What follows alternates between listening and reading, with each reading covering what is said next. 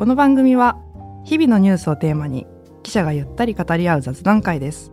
お相手は望月成美と奥田光と飯島啓二です。毎週金曜日にお送りします。通学や通勤中家事をしながら眠る前の BCM にでも使っていただければ嬉しいです。それではお聞きください。前回の続きからお届けします。ニュース離れしてますよと いやで本当にぐさぐさきますね。うん。ちょっと死活問題じゃないですか。死活問題だね。そうですよ。これ年末のね一番最後の今年最後のアラサー会になると思います。ちょっと重いテーマですけど喋ってみようと。えっとこれフォーラム面で特集されてたので記事が何個も出てるんですけど、うん。気になったものちょっとじゃあ紹介してもらっていいですか？そうですね。えーっと、紙面で言うと、11月19日のフォーラム、オピニオン面にニュース離れっていうふうに書いていて、この一面を、あの、オピニオン面を使っていろんな記事があって、で、朝日新聞デジタルの方にも、フォーラム、ニュース離れ、1、2、3っていうのが今パッと見て出ているんですけども、ニュース離れ、いやー結構周りで実はそういう感じの人いるんじゃないかなと思ってて読んでて結構身につまされたんですよね。うんニュース離れ1っていう記事があ出てまして、えーニュース離れという言葉を聞いたことがありましたありますか？ニュースを意識的に下げる人たちが増えているという調査結果が出ています。うんっていうふうに書いてまして、ロイターですね。英国のロイタージャーナリズム研究所がニュース離れについて毎年デジタルニュースリポートっていうリポートを公表している中で報告をしていると。日本を含む46の国と地域を対象にニュースへの影響などを調査分析している。その中で最近あえてニュースを避けようとしていると思いますか？っていう質問項目があると。で、これを頻繁に時々を合わせると今年は全体で36%に上ったと。うんうんで、えー前年よりはこれ2ポイント減っているけども2017年と比べると7ポイント増えている。うんでこれ日本は11%で前年に比べて3ポイント減ってるが2017年に比べると5ポイント増えていると。うんこの傾向をこの研究所は選択的ニュース回避と名付けていてなぜニュースを避けるのか複数回答かで尋ねたところ最も多かったのは政治や新型コロナウイルスなどのテーマが多すぎるうん。43%、次いで気分に悪影響がある36%でニュースに辟易しニュースの量に辟易している信頼できない変更をしているなどが続くとうん。いうことで、で、NHK 放送文化研究所、これ昨年から調査に参加しているということなんですけども、NHK 放送文化研究所によると、国内でも政治とか新型ウイルスのテーマが多すぎるが27%で最多、っていうことだったんですね。うん。今年のリポートでは、ニュースを避ける人を対象に、具体的な方法について聞いたところ、約半数の人が SNS 等でスクロール時にニュースを避けたり、寝る前には見ないようにしたりするというふうに答えたそうなんですね。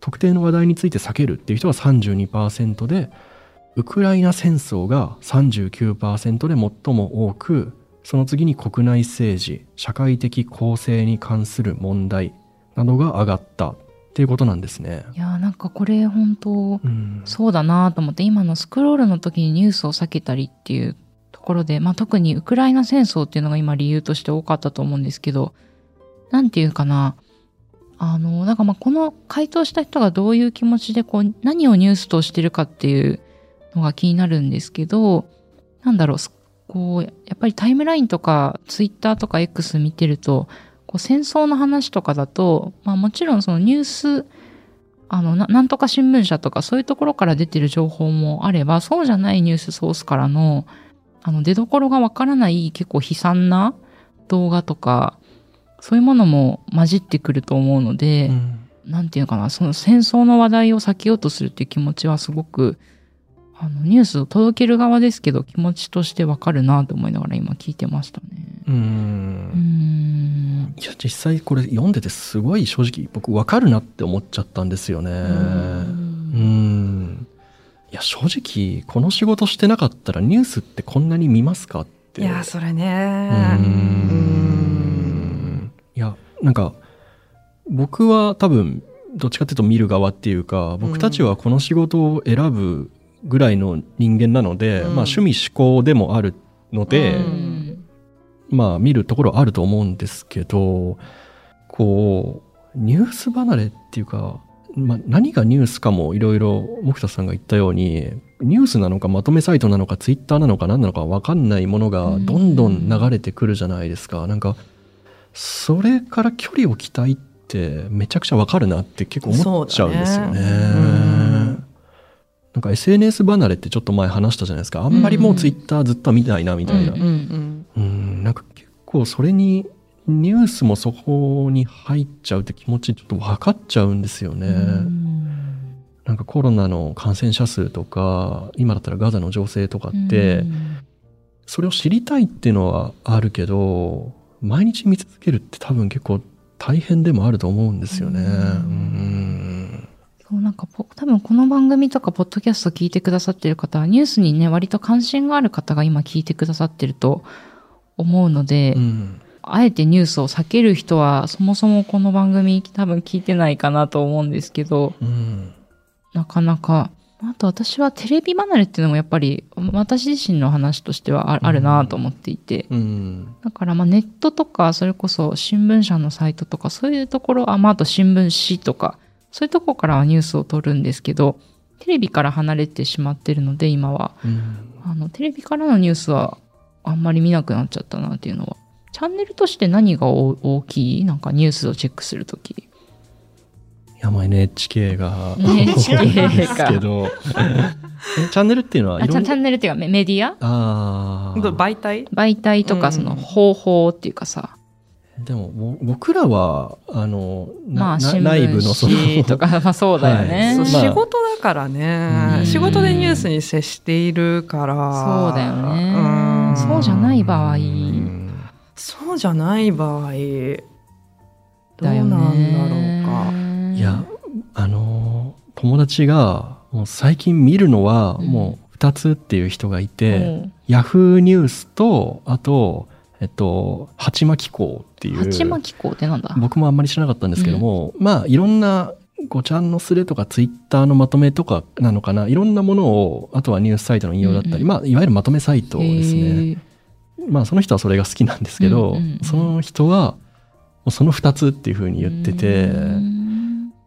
結構それってあるんだろうなって思ってて、まあ、ヤフーニュースにはマスコミも含めいろんなもの流れてきて、まとめの方には結構柔らかいちょっとそのまあ荒さだったらちょっとネットに関することとかうん。芸能に関することとかも含めたのが流れてくる。そのぐらいがバランスっていう人もいるんだろうなって思って、うん。えでも結構周りでもうニュースあんまり見てない人とかいません？同世代で。いるいる。私はね本当あの友達があの妊娠出産子育て中が多くてですね、うん。やっぱりその時間がないっていうのも一つ、うん。そういう忙しいってことね。そうそうそうニュースを見る時間がないっていうう理由も結構あるその子育て忙しくてとうかん。も多いし、うん、そうね。い見てる人の方が少ない気もするな。うん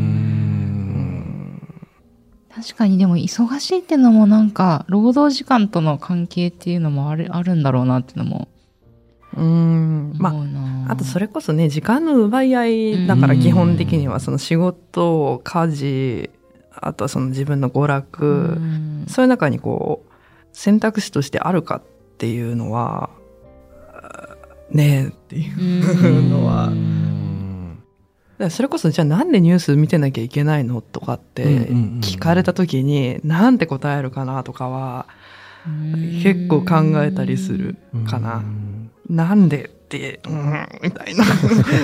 知っといた方が良くないみたいな。ぐらい、なんかそんぐらい、なんていうのかな、根拠、じゃあなんで新聞読まなきゃいけないのとか、うん。なんで政治のこと知らなきゃいけないのって聞かれた時に、うんどう、どう答えるかな。私は一つ思うのは、何かをこう物事を考える時のうん。判断材料として、一つ増えるかなみたいな、うん。自分のこう思考のお考え方のこうなんていうのかな。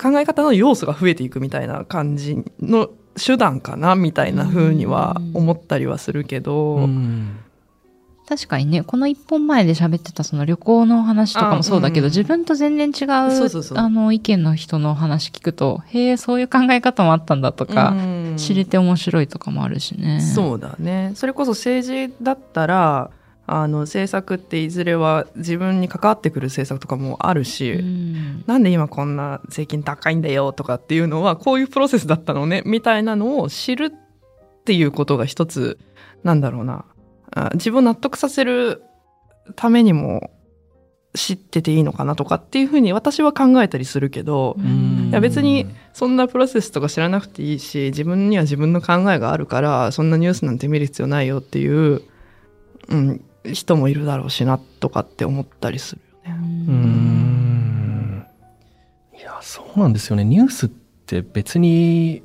強制するもんじゃないんですよね。そなんかうそう見なきゃいけないものうんではない。そうわ我々が言えることは見たらこんなにいいことがあるよって言えるだけであってうん。見なきゃダメなものじゃなくなったんですよね多分昔と違って。うん。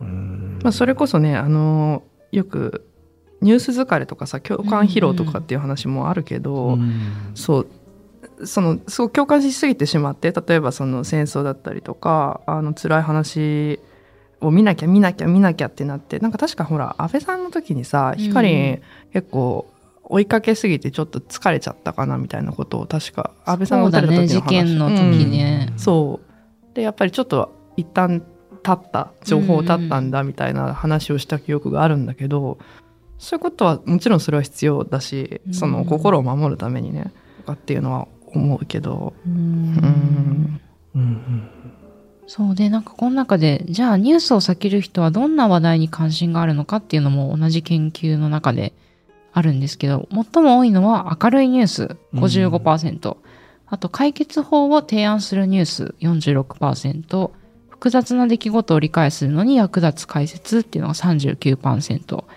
や、これ私もなんか、それどれも、どれもいいなって思う、自分も欲しいなって思うような話題が並んでて、確かになって思うんですよね。うんなんか、私たちこのアラサー会をやってて、いつもこの、どの記事を紹介しようっていうのをみんなで話し合うんですけど、それもやっぱり、あの、まあ、自分の関心とか自分が取材したことを、あと自分の生活の中で喋れそうなことを選ぶっていうのはもちろんそうなんですけど、なんとなく私自身は、あの、明るいニュースっていうか、ちょっとほっとする話題も入れられたらいいなーっていうのをいつも思いながら、なんか選んでたりするんですよね。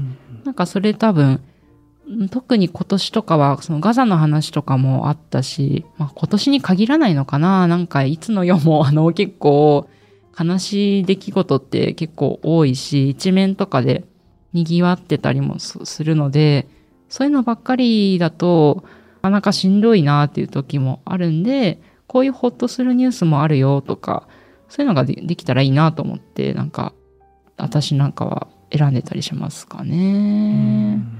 うん。そう、でも2番目のね、解決法を提案するニュースっていうのはあんまり荒さはできてない。かそらうね。それは一番できてないんじゃないかしら。確かに。こうするといいですよみたいなやつってないからね。ないよね。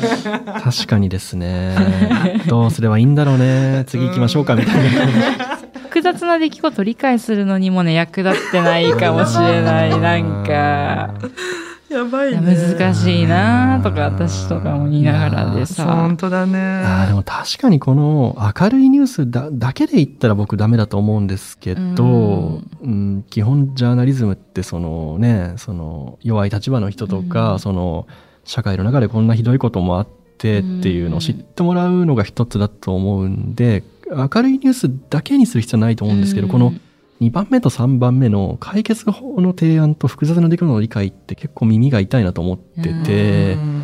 いやなんか改めて思うんですけど朝日新聞って多分難しいですよね。そうだね。いやなんか指名編集やっててあれですけどいや難しいんだと思うんですうよ。ん。その本当書き手というか伝え側の問題っていうのもあるよね。ううん。そっか、でも見出しとかつける仕事を二人はしてると、ね、その記事を読み解いて一番バシッとくるタイトルつけなきゃいけないけど、なかなかそれもしながら伝えるの難しいなって思いながら。そうですね。もちろん記者はその今日の動きと正確さと、そして限られたその文字量私服の中でベストのものを出して僕たちはそれをもう読み込んで一番分かりやすいレイアウトと見出しにするんですけど、うん。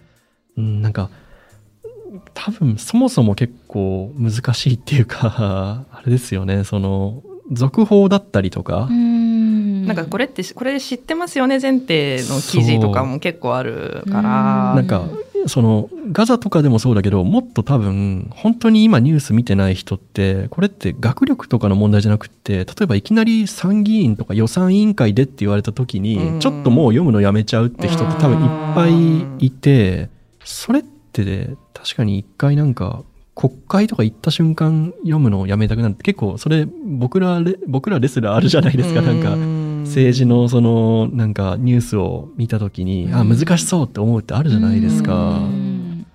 なんか出だしでつまずくってのあるかもな。うん。私も経済のニュースとかそうだったりするんだよね。なかなか。そうですよね。そういうなんか複雑な出来事を理解するっていうのは確かになんかうんそういうところ多分 SNS まとめとか TikTok とかってそんなこう言ったらそのちょっと難しいものをこう向こうからしたら押し付けるみたいなスタンス多分なくって、もうとにかくまあ明るいだけだけどその分かりやすいものが来るわけじゃないですか、うん。そっちに行くってのはなんか非常に理解できるような気もするんですよね、うん。なんかうんか私知り合いがあの、これいいよって言ってたサイトが、まあまた NHK になっちゃうんですけど、ニュースウェブイージーっていう優しい日本語で書いたニュースっていうのがあって、これすごいわかりやすくていいんだよねって、あの、その子はメメディアに勤めてる子ではないんですけど、あの、例えばね、私たちがあの話題にしてたアルコールの話とかも今11月の末時点で載ってるんですけど、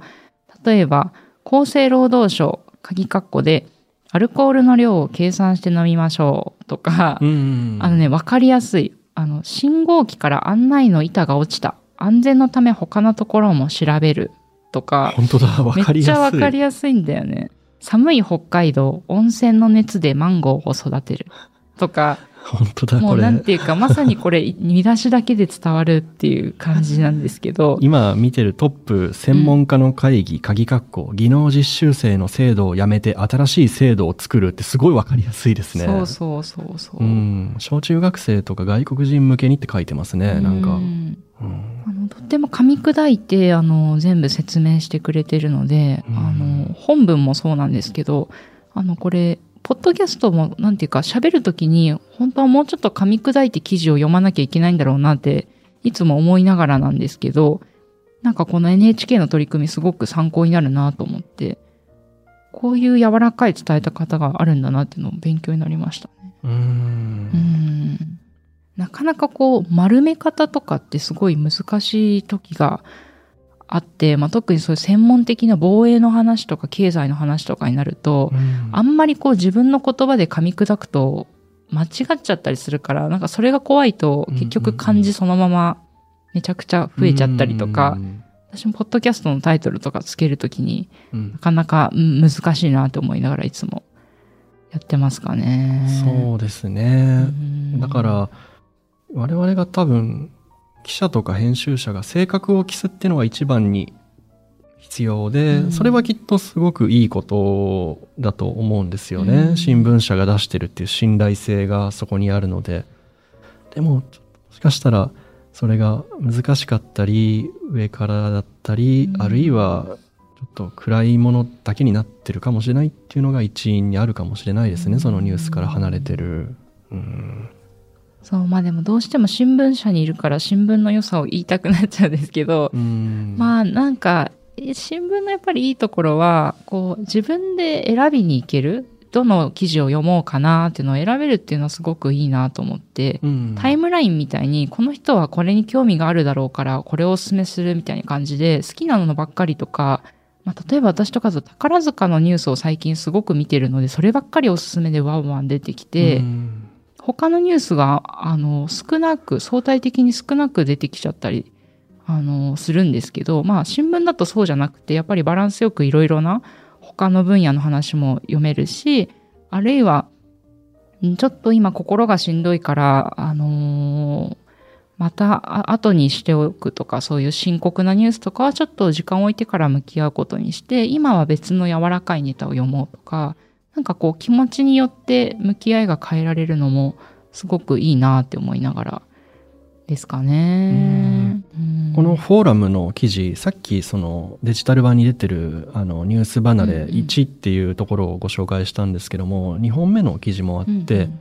さっきご紹介したロイターの調査では、そのアルゴリズムによってニュースが届くことに懐疑的な人がどれだけいるのかっていうのも実は聞いているみたいで、うんうんえっと自分が過去に利用したものに基づいてニュースを自動的に選んでもらうことはいい方法だっていうのに対して同意したのが30%うんで逆にそのニュースが自分にカスタマイズされることで重要な情報や反対意見を見逃すことは心配っていうことに対して48%が貴重な情報の見逃しが心配反対意見の見逃しが心配っていう回答があったらしいんですね。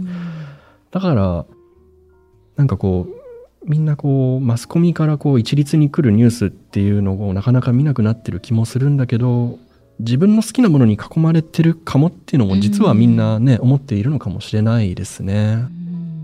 うんただまあアルゴリズムよりもその編集者やジャーナリストっていうのがニュースを得るいい方法だって選んだ人の割合はアルゴリズムよりも少なかったってことなんで。この記事で一番ここがさ、え草ーっていう、まあ私たち編集者っていう仕事を今今めちゃくちゃ刺さってますね。してるとうね、ん。人より機械的なものかっていう気持ちにもなっちゃうし。うん。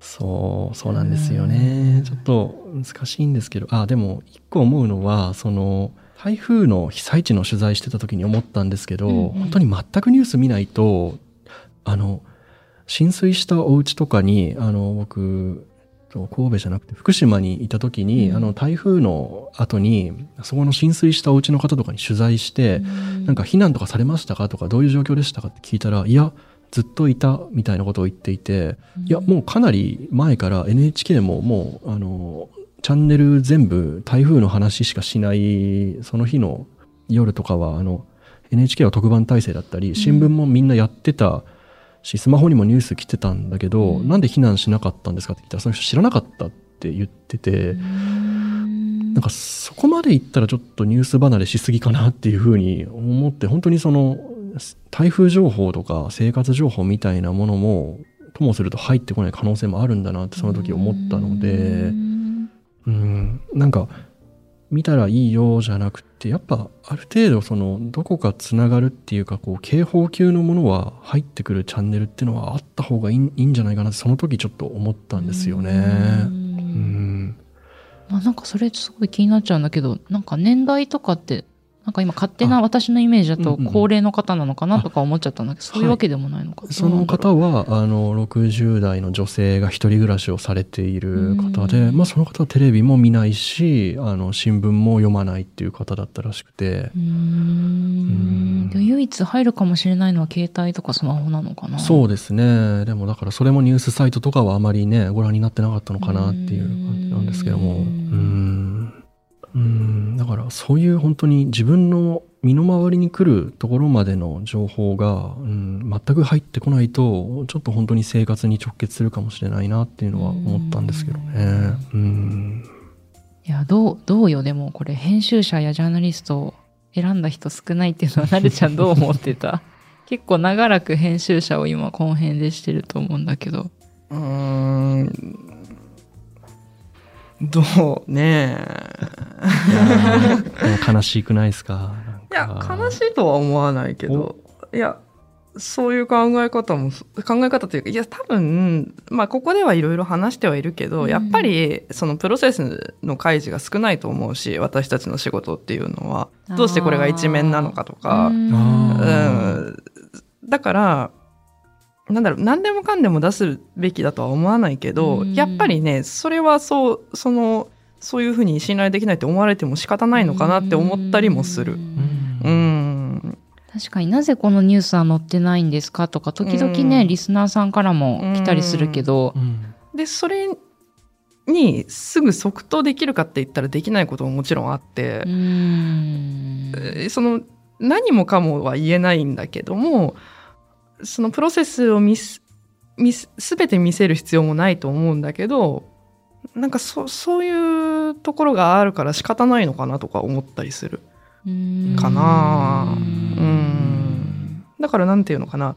あの、うんこうん、やれることに限りはあるけどやっぱりもう少しできることがあるかなとは。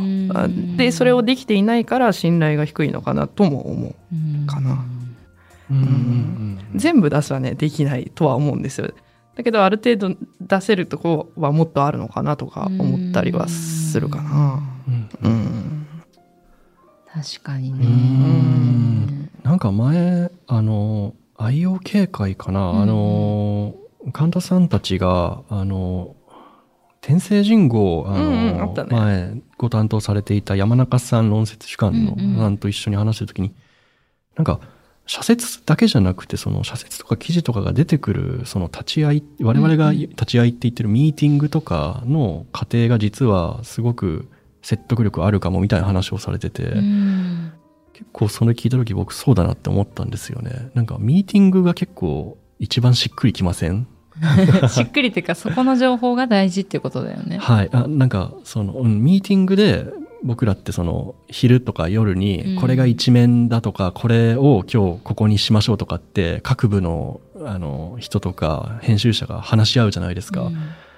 なんかあれがあれ届けるあの熱を届けるって大事かもしれないなって結構思うんですよね。そうだね。だからなんでこのニュースが大事なのかとか、うん、なぜこれが一面なのか、なんで今日載せなきゃいけないのかみたいなことはまあやっぱりあのミーティングで話してるわけですよ。うん、そういうのをもし伝えられるタイミングがあれば、うん、あだから大事なのね。あじゃあ読まなきゃなとかっていうふうに思ってもらえるのかもしれないよね。うん、まあもちろんだから何何回も言うけど全部出すは難しいのよ。そのプロセスも多分ね。うん。うん。ですね。そう。社内向けの話ですしね。そ、ね、うそうそう。だけど、もう少し見せる見せられたりはするのかなとかって思ったりもするよね。うん。やっぱりこれ大事ですっていきなり言われてもなんでってやっぱりなるよねとか。だからそれは伝え方メディアの伝え方なんだろうな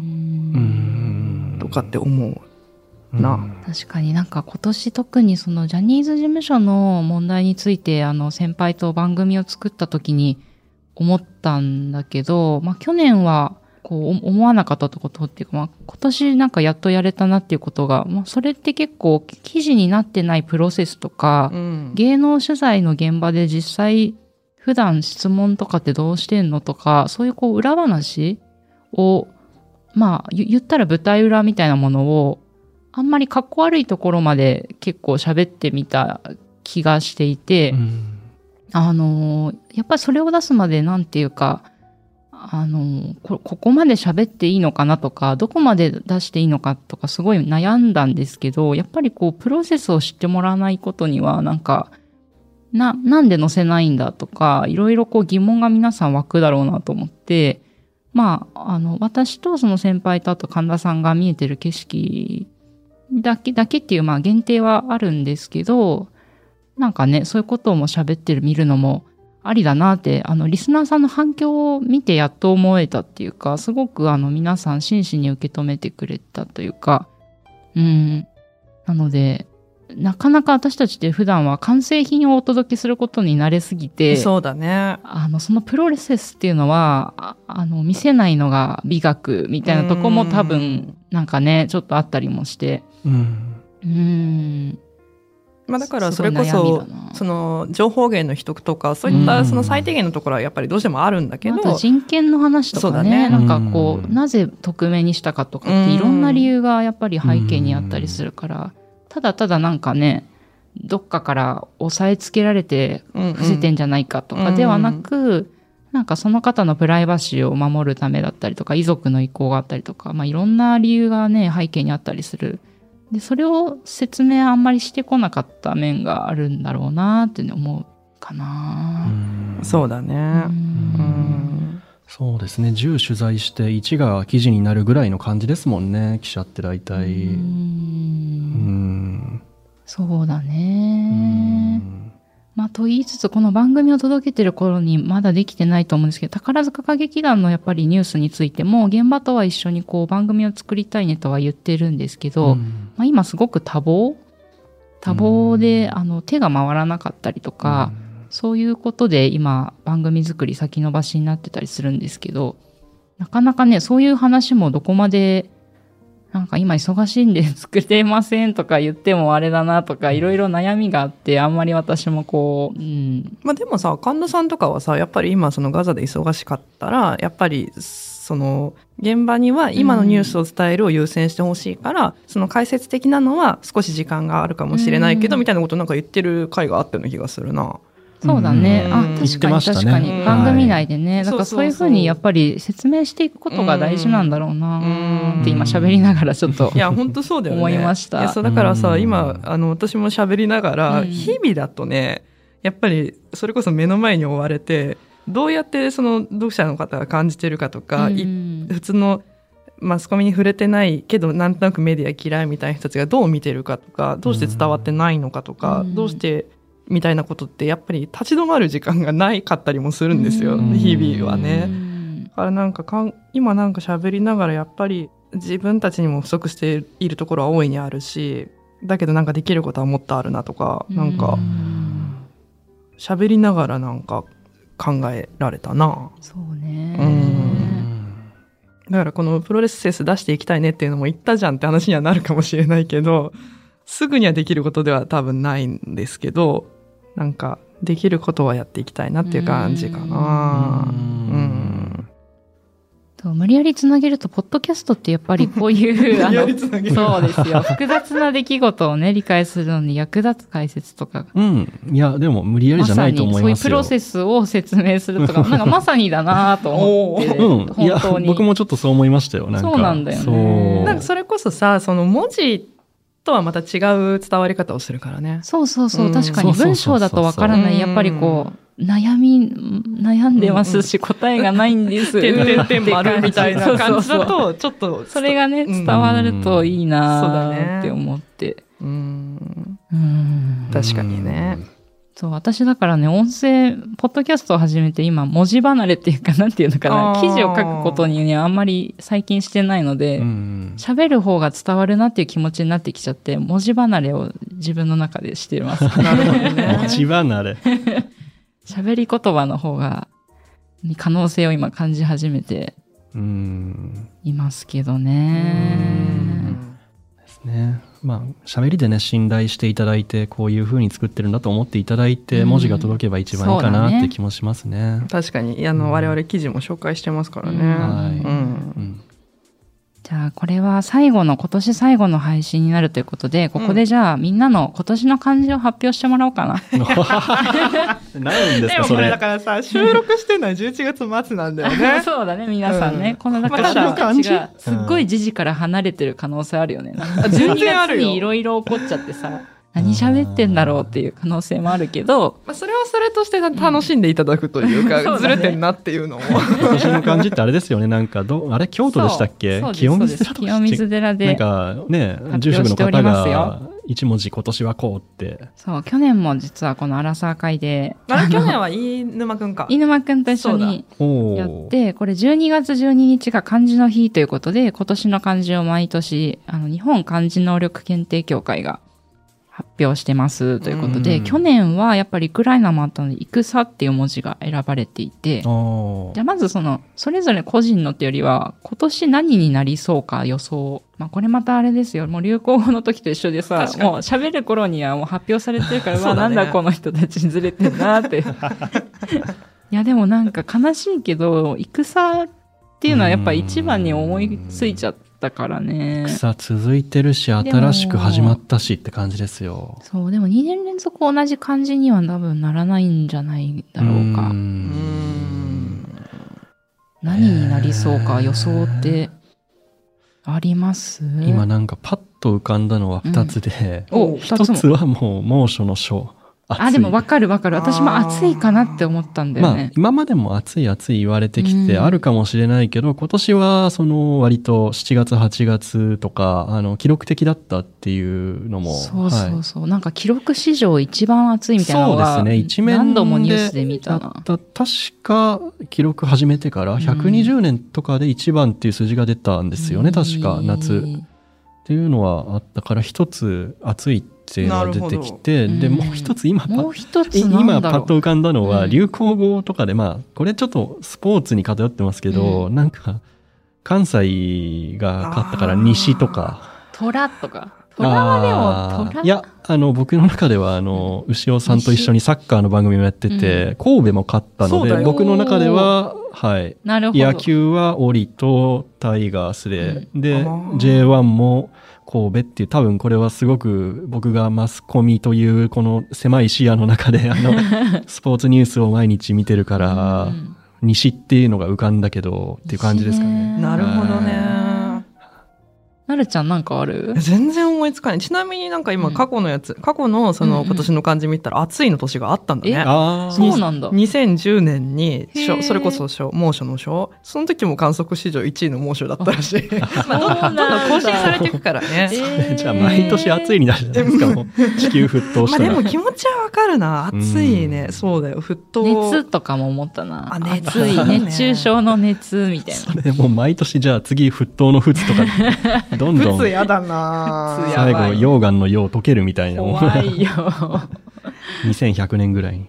うわそうね。うんいやー、うん何になるだろう全然思いつかないな結構いろいろありましたしね、なんか。ううん。そうで、なるちゃんはね、いつも毎年家族でこれやってんだよね。あそうそうそう自分の漢字そうをなんか考えるってあいうのじあ 催しなあなたの今年の漢字はっていうのをえ。それいつやってんの？大晦日とかあ、そうそうそう。あの、まあ、毎年っていうか、今もじゃないよ。その、うん学生っていうか、実家にいた頃にね。なるほどうん、やってて。ねいつの時期にやるの？素敵ですね。大晦日かな。大晦日にやるんだ。大晦日とか。誰がそれ言い出すの？母親かな。へー。えー、楽しそう。学生時代はやってたな。へーそう。あの、それぞれ今年は何だったっていうのを。そう、そのノリをね、アラサー会も引き継いでそやっていこうと。うう。でも去年何にしたっけな、私、自分。なんか、番組で話したよね。番組で話したよ。ねえ今年の漢字何だったってそうそうそうそう話したけど、まあ、何も覚えてないや。何だったっけ？なんか話そうって言ってたのに全然考えてないって。うーん、みたいな。なんでですか？毎年やってるんですよね。まあでも本当暑いは、あの、賛成っていうか、おおって感うんじ。そうかもねっていう気はしてるけど。ああ、そっか。前、オリンピックで去年、うんうんああ、そっか。戦の前はオリンピックで金で、そうそうその前は密。そうそうそう。コロナだから密。密ね。あーそうそうそうそう。うーん。一番悩んでるじゃん、自分のい感じ。や、でもこれ、まさになんか見出しつけるのと同じで、これってもう一つの要素しか取れないじゃないですか。漢字一つって。そうも他の99を捨てて1を取るしかないですね。いや、そうなの、そうなの。だから一番インパクトのあった出来事に関するものとかみたいな。だって2年前金って別に金、まあだから五輪で金メダルが多かったってことでしょうけど、うん。うんワンイシューですもんね。そうんもうじゃあいいよ、しょうがない。来年の漢字でもいいよ。来年の目標漢字でもいいよ。そんなに悩むんだったら。う。え、なんだろう。何も思いつかない。閉まらない。じ ゃうんごめん、閉まんないね。なんだろうな。あ、飯島くんので締うん、めよ。そうして、そうして、うんごめんごめん。一文字で締めよえどっあーそのえっとだからう。自分の漢字。じ自分の感じ そうだよ。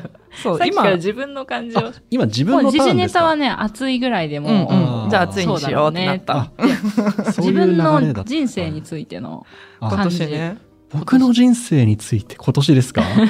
じゃあ音で出た音声チーム入ったから。あ、去年私そうだったから。去年私声だった。そうだそうだよね。なんかやだな。めっちゃ陳腐ななんかちこんなすぐ被ることをしてしまってあらまあでも確かに飯島くんにとっては今年だもんね。今年からポッドキャスト。音で。そう彗星のように現れてさ。彗星のように。彗星のように現れて登壇までしちゃって。さイベントで。確かにイベントに登壇して。水星すぐ落下しそうですけど、いやいやいや風のように現れて。風のようにやられて。今やもう主力ですから。そうだよ。いやいやいやじゃあ僕は音で、はい。いいね。はい。うん。今まではね、文章でしか戦ってこなかったですけど、うはん 去年の私の再放送が今。そうだね。い。最後やだな、同じこと言って、いいじゃん。ちょっと斜め上行きたかったな。いいじゃんいいじゃん。はい。ということで、はい。あなかなか閉まりませんが、こんなもんですね。こ。んなもんだよ。当たってるといいな、ついってやつ。うん。そうだうねん。ってことで、今年も一年ありがとうございました。ありがとうございました。1月の初めはですね、えっ、と、ちょっと、年末年始ゆっくりしてから始めようと思いますので、えっ、と、12月の29と1月の5ぐらいは休んで、次の1月12日からまた、あの、アラサー会ゆるーく始められたらと思ってますので、おぜひまた皆さんお聞きいただけたらと思います。はい。じゃあ、ありがとうございました。ありがとうございました